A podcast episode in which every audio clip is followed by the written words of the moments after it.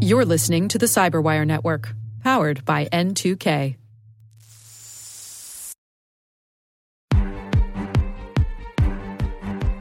Welcome to Afternoon Cyber Tea, where we talk with some of the biggest security influencers in the industry about what is shaping the cyber landscape and what should be top of mind for the C suite and other key security decision makers. I'm your host, Ann Johnson, Corporate Vice President of Cybersecurity Solutions at Microsoft. Today, we are talking with Ian Coldwater, a leading cybersecurity speaker and practitioner, and we're talking about how leaders are and how should they be thinking about operational resilience. Ian was a teenage hacker who is now the lead platform security engineer at Heroku and specializes in hacking and hardening Kubernetes containers and cloud native infrastructure. Ian, thanks for joining me today. Thank you very much, and it's great to be here. Talk a little bit about your journey? I am a lead platform security engineer at a company called Heroku, which is owned by a bigger company called Salesforce. Before I went to Heroku, I was an independent penetration testing consultant specializing in Kubernetes containers and cloud infrastructure. Before I made the jump into working in cybersecurity, I was a DevOps engineer who also was working on Kubernetes containers and cloud infrastructure. That was like the thing that I did, working at it from like infrastructure engineering standpoint. So I took my knowledge from infrastructure engineering and my knowledge of containers and then brought it with me to the security world. One of the things that I do is try to help engineers and security understand each other better because I think that we have a lot to learn from one another and communication and understanding isn't always as good as it could be. And so I try to help bridge those gaps build those bridges and increase understanding between the two, as well as helping to secure workloads in the cloud. So, with your hacking experience, I know you have a it really different and interesting perspective um, than some of the guests we've had on on some of the challenges we're seeing as companies try to really develop a full operationally resilient platform. So, in your opinion, how can companies best prepare, prepare for a cyber attack? They're all going to be breached at some point in time, and we, they want to be able to minimize the event and minimize the attack. So, can you talk a little bit about preparation and how that begin, begins even at the early development stages of a Kubernetes container or cloud native infrastructure? Of course. So, in general, and this is the case not just with cloud native infrastructure, one of the first things that I think companies can do to effectively prepare for situations like that is to threat model. Because if you are threat modeling well, which involves things like what assets are you trying to protect? Who are you trying to protect it from? what are your capabilities in defending those assets and what are your adversaries' capabilities against you. If you can figure those things out, you have a pretty good head start on being able to strategize properly about like what to do in these situations because if you haven't figured those things out in advance, you're just sort of throwing darts at the wall and hoping that something sticks. And if you're really thinking about like what is the breach that you're trying to prepare for, you can get a better handle on how exactly to go about preparing for that thing that you're concerned about. And in terms of getting it ready from the earliest development stages, one thing that companies can do is really encourage communication and collaboration between security teams and engineering teams because ultimately security and engineering are on the same teams and teams that are able to communicate back and forth between those parts of the org are much better handled to be able to find vulnerabilities in the code base and fix them instead of trying to move very quickly, having security slow down and be a blocker, and having that be a barrier to communication, they can actually help one another become symbiotic and get better prepared for dealing with those issues. So I want to pull the thread on a couple of things that you said. One is we hear a lot of customers talk about how they need to protect their crown jewels because they're concerned that they don't have the resources, either funding or people resources, to protect the entirety of their estate. So I'd love to get your perspective on that from a threat modeling standpoint and how companies should be thinking about what are their crown jewels. And then after that, I do want to talk a little bit about the fascinating subject of having security aligned with other parts of the organization like engineering. Okay, so figuring out what is the most important to you and your company in relation to either financial impact, reputational impact, or impact on things like the tech or the availability of a product because some of those things are going to be much worse than others. And you really, I think, just want to sort of minimize the impact as much as possible. So if you can figure out your highest impact targets, those might be the ones that you most want to protect. And generally speaking, you know, we tell people that in order to secure their products the best, they, you know, they should practice defense in depth. They should like reduce their attack surface and limit their blast radius. And in this case, I think this is a blast radius issue, right? You want the blast radius to be as small as possible. And so you can figure out the things that are going to affect you the worst. Those might be the things that you might want to concentrate on the most. I think that's a really good perspective. Thank you. In terms of security, collaborating and communicating with engineering teams, I could talk about this all day. It's so important because in dysfunctional teams where security and engineering work at odds with each other, either by design because of the way the process has been built, because people don't get along, or because people are maybe not getting along because the process isn't working for them, you end up in these situations where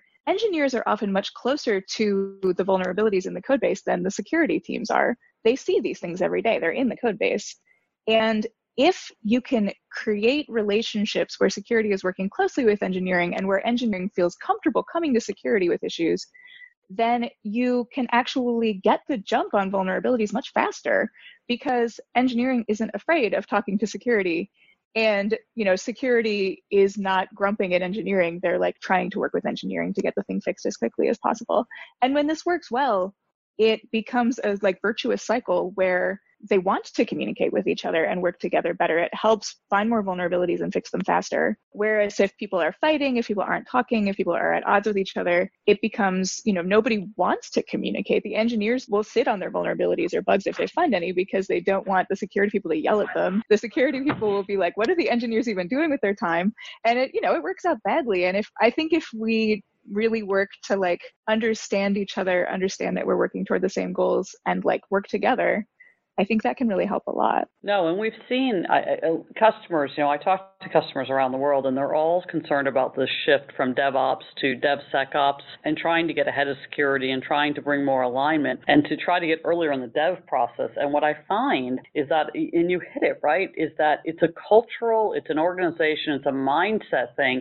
What have you seen that's worked for, for companies kind of to break down those barriers between the you know, traditional security folks and the engineers who are actually developing developing the code? I mean, as you said, it is it's a culture. It's a it's an issue of culture. It's an issue of process. I mean, DevSecOps as a term comes from DevOps as a term, which I think some people use nowadays to refer to mean like automation or like you know continuous delivery tooling or things like that. But what it meant originally was breaking down the walls and silos between development and operations, so that they could work together more closely and not at odds with one another in order to be able to get a handle on the software development lifecycle as a whole instead of like development doing stuff, throwing it over the wall to operations who then would have to deal with it. It was like working together and changing the culture such that the SDLC is seen as a holistic thing. And DevSecOps, again, I think sometimes people will refer to it to use to like, oh, we can, you know, throw a vulnerability scanner into our pipeline and then then we're good. It's tooling. It's not really tooling. It's culture and process and change around that so that development operations and security are all seeing each other as part of the same whole and working together to improve the software development lifecycle. And yeah, I think the companies who do it the best are the ones who are not going tooling first, but who are going in the direction of changing their culture and their process in order to be able to support that kind of collaboration and that kind of like holistic view because if you just bring in the tooling without doing that it doesn't really work. You can you can do some stuff with it. Maybe you can go faster but it's not going to work out as well because that kind of like comfort and communication and being able to work together and increased understanding of one another really comes with cultural change. And that i think is the most effective thing that companies can do is really think about how to change their processes and the cultures around the relationship between security teams and other teams such as engineering and operations. I think in terms of getting the best bang for your buck, like that's the way to go because you can you can throw as many tools as you want at a broken process, but it will still be a broken process. Well, I think that's a history of cybersecurity as an industry, right? We keep throwing tools at every problem instead of like going back to the core and saying what is the root of the problem, whether it's a human root, a cultural root, a structural root, or it may be something that needs tooling. So I, I think that I think that applies to everything. I also wonder, you know, it's a risk thing, right? You need to de-risk it both for the engineer and for the security professional, so they both feel safe. You know, you, we overuse the term fail fast, but they need right. to be able to feel like it's safe to fail and that they have a peer, right, on that journey. Yeah, absolutely. And yeah, and as I said, changing the culture such that people aren't afraid to communicate with one another and where it's, you know, if the understanding is that everybody is ultimately on the same team working toward the same goals and that figuring out how to work best together is the way to get that done the best. That helps a ton. But you know, it does require like you know, it's it's not just culture, it is also process so that if you incentivize engineers to not tell you about their vulnerabilities, for example, because you know they're going to get fired if they report a bug they're just going to sit on their bugs they're not going to report them right like humans are humans like people generally you know don't like sticks. And so you want to be able to incentivize the right things. You want to be able to incentivize communication and working well together and like having that be a thing that is seen as good work and not a thing that is a problem for one reason or another. And that I think goes a really long way. I think it's interesting too. We uh, had our annual Ignite conference last week, and I had the opportunity to brief a room of analysts, you know, your traditional industry analysts.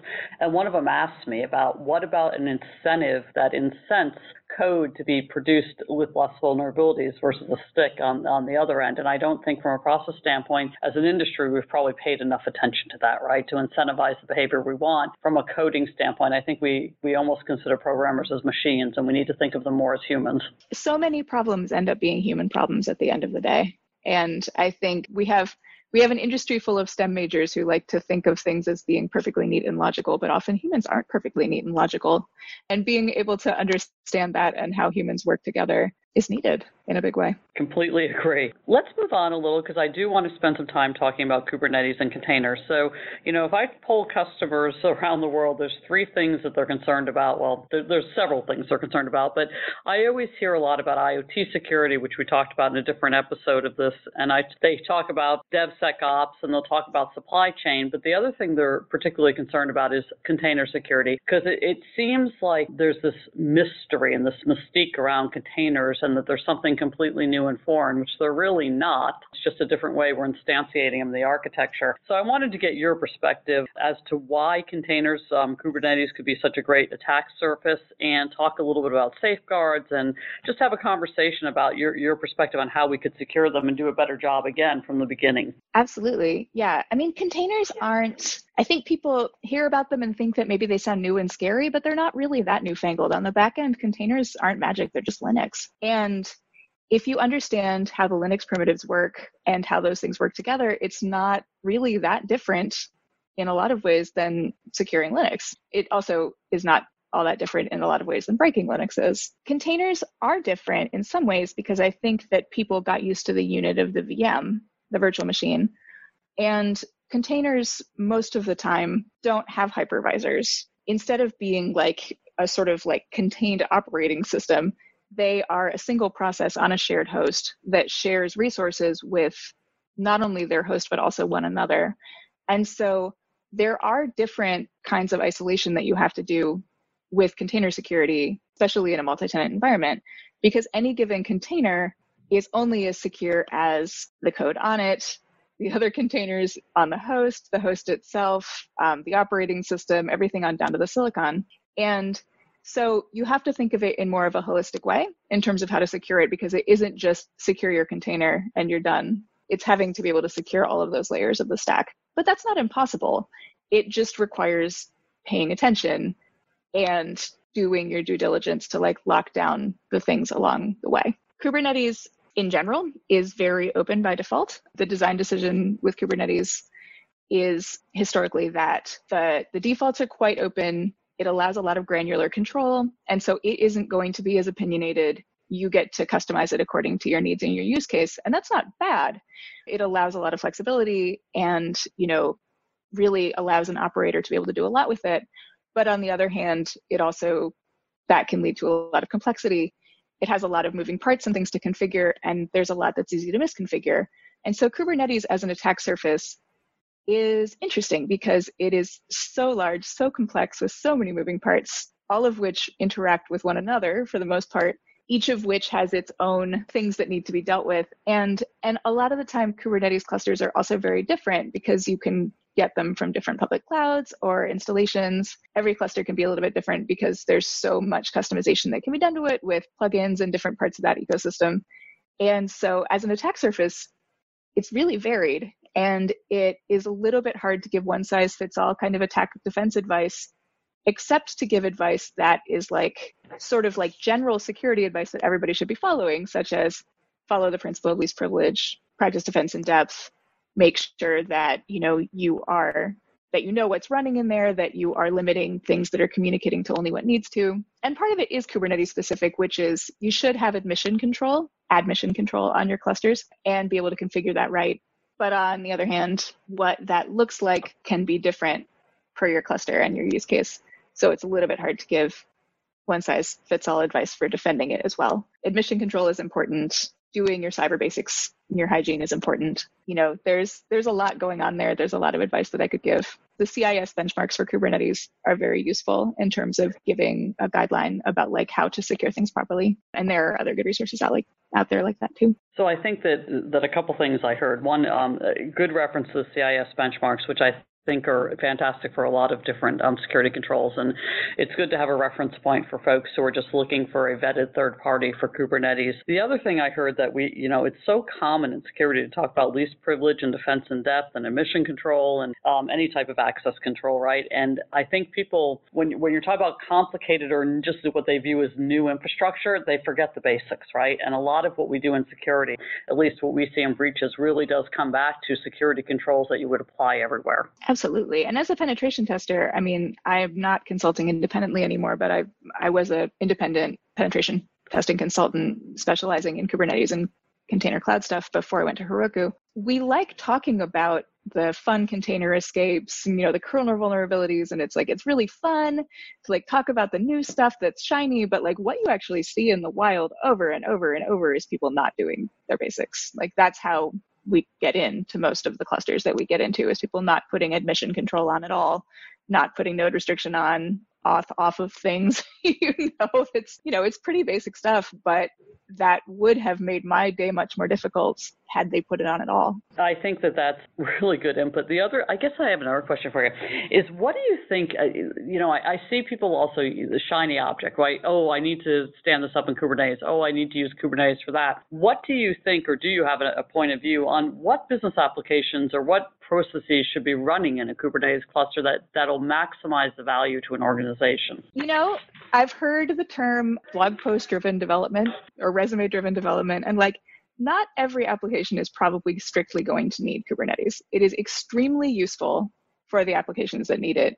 It is probably engineering overkill for the applications that don't. And a good thing for companies to be able to figure out is like, because in some cases, maybe you do, and it's going to be amazing for you. And in some cases, maybe you don't, and it's going to be a lot of pain and wasted time. Things that really shine with Kubernetes are things that need to scale. Kubernetes scales extraordinarily well in large enterprises that can really do a lot for you in terms of getting your workloads out there, keeping them up, being able to like deal with and deploy them in like automated ways that can really help you a lot. If you are, you know, trying to I realize this is not the target audience here, but you know, if you're trying to run your WordPress blog on a Raspberry Pi in your basement, I mean, you could put it on Kubernetes, but it is probably more than you need. But yeah, it's, you know, think about what kind of workloads you're running. Are they stateful? Do they allow well for ephemerality? Kubernetes does support stateful sets, but it's complicated. Are you ready for that?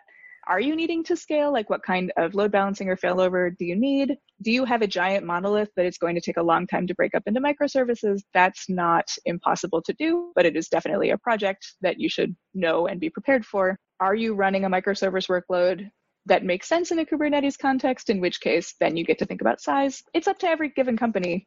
It isn't a silver bullet. It isn't going to solve everything for the people who have those kinds of use cases who do need it, it's pretty great and it can solve a lot. But, you know, just know what you're getting into. I think that's great advice. And I also think the advice of, you know, not, I like the resume driven development. Like everyone wants to grow and have new experiences and we, we want to encourage that, but you also want to be pragmatic of what you bring into production in your, in your organization, right? Absolutely. And, and one other that. piece of advice I would give is I don't recommend rolling your own if you are running a large enterprise, you are going to have a much easier time in a public cloud than you are trying to get your engineers to get up to speed on every single possible thing that could be configured and deployed in a Kubernetes context. Public cloud bills can sound scary and expensive, and I'm not going to lie to you, they certainly can be. But if you do the math between the amount of time that it's going to take you for all of those engineers to figure all of that out and get it up and working versus the amount of time versus the amount of money that you're going to drop on the public cloud, sometimes that math might work one, one, one way or the other, but do not underestimate how complicated rolling your own will actually be. And I think that's the key, right? If you don't need to run a process there, then don't. And if you're going to, then make sure you secure it. Absolutely. So before we wrap, I have um, one last question for you from the perspective of your career, but also any challenges and just that one or two pieces of advice you'd give folks who are looking to get into cybersecurity or just looking to grow already in cybersecurity but want to grow their career. You know, I started out a DevOps engineer. I was doing kind of infrastructural work and I was interested in security. I was, you know, kind of studying up on that and like playing capture the flag games on the weekends, but it wasn't really something that I felt like I did. But it's funny because I say that now and I look back on it and actually what I was doing was security work on a DevOps team at first, you know? And I was like, oh, someday I want to work in security. Like, that sounds great. But like, oh, I don't, you know, I'm not doing any of that. I'm just doing this kind of irrelevant work over on the side. But I was doing security work and it wasn't irrelevant. It was actually incredibly relevant. And it's why I'm on here talking about it now. So I would say for people who are interested in getting into security who are already working in IT, if they're working on some adjacent field of IT and don't have a security title, don't feel like the work you're doing isn't security because you don't hear security people talking about it, especially if it is stuff that's kind of like relatively left field, because you are doing security work. If you're securing workloads, you're doing security work, whether or not you have that kind of title. And like, don't feel like you would have to come and do it from scratch if you're interested in making that jump. So I would say, like, think about the software development lifecycle and IT operations as a holistic whole and think about your role in it. And don't think about it as being something that's completely separated. Think about how you're helping with that. And in terms of like making the jump into security itself, be able to speak to that, be able to tell that story of like, oh, I was helping to secure container and cloud workloads on this DevOps team, and now I'm interested in doing more security related work. Wasn't really that much of a jump, as opposed to when I was like, oh, I just I just mess with weird container stuff. I don't know security people do, you know, things with Mimikatz. I don't know. you know, I don't know about any of that. Don't sell yourself short. Think about the knowledge and skills and experiences that you're bringing and how they can help the security team that you'd like to join. And generally speaking, that's my career advice is like know that you're bringing skills and value. Don't sell yourself short. You know more than you think you do, and you bring more than you know. That's fantastic. I understand that you're actually going to be keynoting at KubeCon. Can you tell us a little bit about that? Absolutely. So, my keynote at KubeCon is called Hello from the Other Side um, Dispatches from a Kubernetes Attacker. And the thesis of the keynote is basically that the Kubernetes community is amazing. The people there are doing really impressive work. The rapid growth and rate of adoption of Kubernetes as a project has been really just stellar. And the community is great. Like the people are really awesome. And that the sense of openness and possibility and trust that fuels all of those good things for the Kubernetes community can also be reflected in how much trust gets assumed when design decisions are made around building software or systems relating to Kubernetes and cloud native infrastructure. And so the thesis of the keynote is like it's important to be able to design for all users, not just good ones. And so when you're making your user persona, you need to be able to make personas for evil users because they have user stories too. And if we understand them, how they think, how they work, and then we can be able to tell those user stories and then design for defense appropriately around that.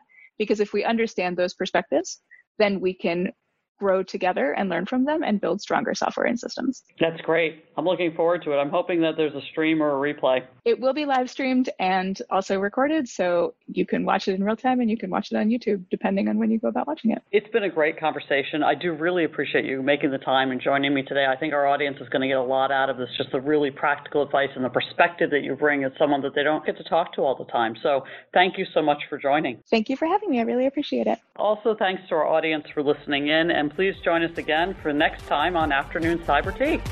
Please subscribe to Afternoon Cyber Tea on Apple Podcasts and Podcast One so you don't miss an episode. Make sure you rate and review the show on Apple Podcasts and tell your friends. Thank you for listening and join us next time for a new episode of Afternoon Cyber Tea with Ann Johnson of Microsoft. This week on Uncovering Hidden Risks, we explore how you can use a cloud native application protection platform to solve different challenges. Be sure to listen in and follow us at uncoveringhiddenrisks.com or wherever you get your favorite podcasts.